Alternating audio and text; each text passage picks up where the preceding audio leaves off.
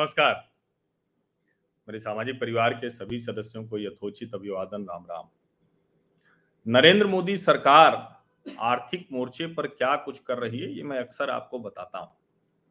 और मेरा ये मानना है कि सरकार को धीरे धीरे कारोबार में से जितना हो सके उतना बाहर निकल जाना चाहिए। ये कोई भी जो समझदार शासक होगा, वो यही करता है। और भारत की अगर पुरानी व्यवस्था की बात करें जिसको हम कहते हैं कि एक समय में भारत का विश्व कारोबार में वो 18 से लेकर 24 प्रतिशत तक हिस्सा था। एक समय में हम कहते हैं कि जो भारत के शासक थे, उनकी व्यवस्था सर्वोत्तम मानी जाती थी। हम जो कहते हैं कि दुनिया की हम सबसे पुरानी सभ्यता है लेकिन आधुनिक समय में और गुलामी के कालखंड के बाद बहुत सी चीज़ें बदली।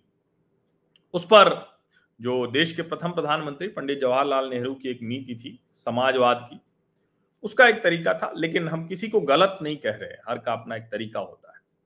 और मेरा ये मानना है कि अब उससे आगे बढ़ने का समय आ गया। लेकिन आप कितना भी आगे बढ़ें, मेरा ये मानना है कि सरकारी नौकरी और जो सरकारी जो कंपनियाँ हैं, उनकी भूमिका, सरकारी नौकरी की भूमिका एक पुश करने वाली होनी चाहिए, मांग पैदा करने वाली होनी चाहिए, भरोसा देने वाली होनी चाहिए। और कई ऐसे विभाग हैं जहाँ सरकारी कर्मचारी होने ही चाहिए। दूसरा, सरकारी नौकरी एक नियामक का भी काम करती है, रेगुलेटर का काम करती है, उस भूमिका में भी सरकार को रहना चाहिए। अच्छा है कि अभी बीएसएनएल के लिए एक लाख चौसठ हज़ार करोड़ का एक पैकेज दिया है सरकार ने, ये बहुत अच्छा है। मुझे लगता है कि बीएसएनएल को हर हाल में रिवाइव करना चाहिए और उसकी सेवाएँ ठीक करनी चाहिए। लेकिन इस सब के बावजूद जो मूल बात है कि भाई नौकरी कितनी मिली मोदी राज में और आठ वर्षों में अगर हम सरकारी नौकरी के आंकड़े की बात करें तो मोदी राज में सरकारी नौकरी का नौकरी का आंकड़ा निराश करता है। केंद्र सरकार ने संसद में यह बताया है कि पिछले आठ वर्षों में केवल सात लाख बाईस हज़ार लोगों को सरकारी नौकरी मिली है। नौकरी के लिए कितने लोग कतार में हैं, इसका अनुमान इससे लगाइए कि 22 करोड़ से भी अधिक आवेदन मिले। अब ये महत्वपूर्ण बात है। इसका दूसरा पहलू तो ये भी है ना, ठीक है, एक हम ये कहते हैं और मैं मानता हूँ कि निजी नौकरियाँ मिली और दूसरे रोज़गार के अवसर बने, उस पर मोदी सरकार काम कर रही है। उनकी वो, जिसको कहते हैं कि ये ओपन पॉलिसी है, ये छिपी हुई नहीं तो इसलिए कोई हम आरोप नहीं लगा सकते। लेकिन नौकरियाँ निश्चित तौर पर जो अवसर हैं, वो बढ़ाना ही पड़ेगा। अगर उनके अवसर नहीं बढ़ेंगे तो फिर एक तरह का असंतोष फैलता है, एक तरह की मुश्किल होती है। अब वो सरकारी नौकरी कितनी है, निजी नौकरी कितनी है, उसकी अलग अलग संदर्भ हो सकते हैं, उसकी अलग अलग बातचीत हो सकती है। लेकिन इतना तो तय है और ये बहुत स्पष्ट तौर पर दिखता है कि सरकारी नौकरियों का जैसे जैसे एक तरह से कहें कि चलन कम हो रहा है, हिस्सा कम हो रहा है तो लोग उसके लिए तैयार हो चुके हैं। लेकिन जब उसमें भी कटौती होती दिखती है, तब लोगों का एक गुस्सा दिखता है, उसकी नाराज़गी दिखती है। फिर वो अग्निपथ जैसी एक अच्छी योजना के भी खिलाफ नौजवान सड़कों पर उतरता है।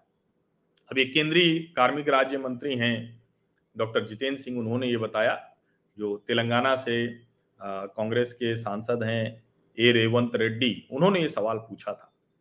और ये स्थायी नौकरी का मसला है, परमानेंट जो पोस्ट है उसके लिए। तो जितेंद्र सिंह ने कहा कि सरकार हमारी रोज़गार उपलब्ध कराएगी, प्राथमिकता है हमारी। तो ये खैर कहना ये तो भाषण जैसा हिस्सा होता उन्होंने कहा कि कई कदम रोज़गार उपलब्ध कराने के लिए किए हैं और फिर उन्होंने वो सब बताया, जो बहुत अच्छी योजनाएँ हैं, उससे बहुत से रोज़गार आए हैं।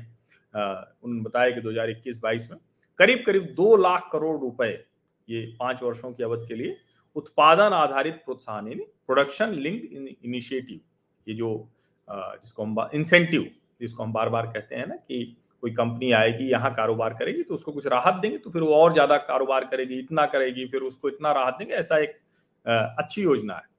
लेकिन कुल मिलाकर आठ लाख आठ साल में अगर सात लाख बाईस हज़ार तो यानी प्रति वर्ष एक लाख नौजवानों को भी सरकारी नौकरी नहीं मिली। और ये निश्चित तौर पर निराश करने वाला आंकड़ा है। उस पर लोग कतार में खड़े हुए हैं। 2014-15 में दो करोड़ बत्तीस लाख से ज़्यादा आवेदन।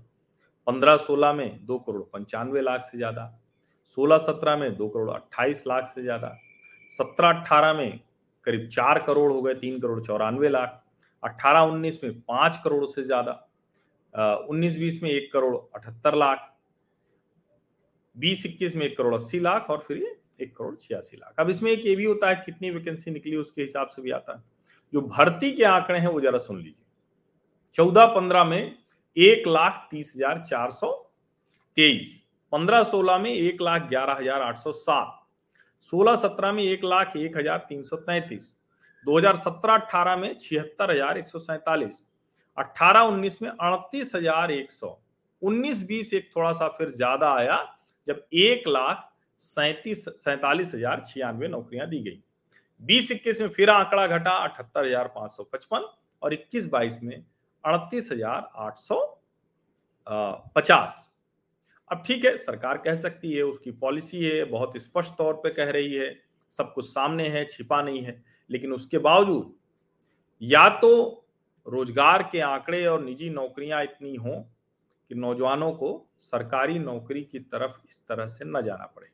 लेकिन अगर 22 करोड़ से अधिक आवेदन आए तो इसका मतलब ये है कि निजी नौकरियाँ भी उस तुलना में नहीं हैं। और इसीलिए मैं कह रहा हूँ कि ये जो आंकड़ा है, ये निराश करता है। सरकार को इसे दुरुस्त करने पर काम करना चाहिए।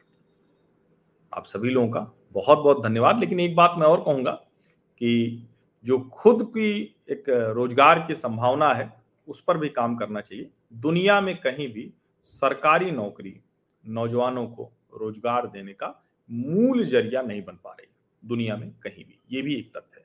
बहुत बहुत धन्यवाद।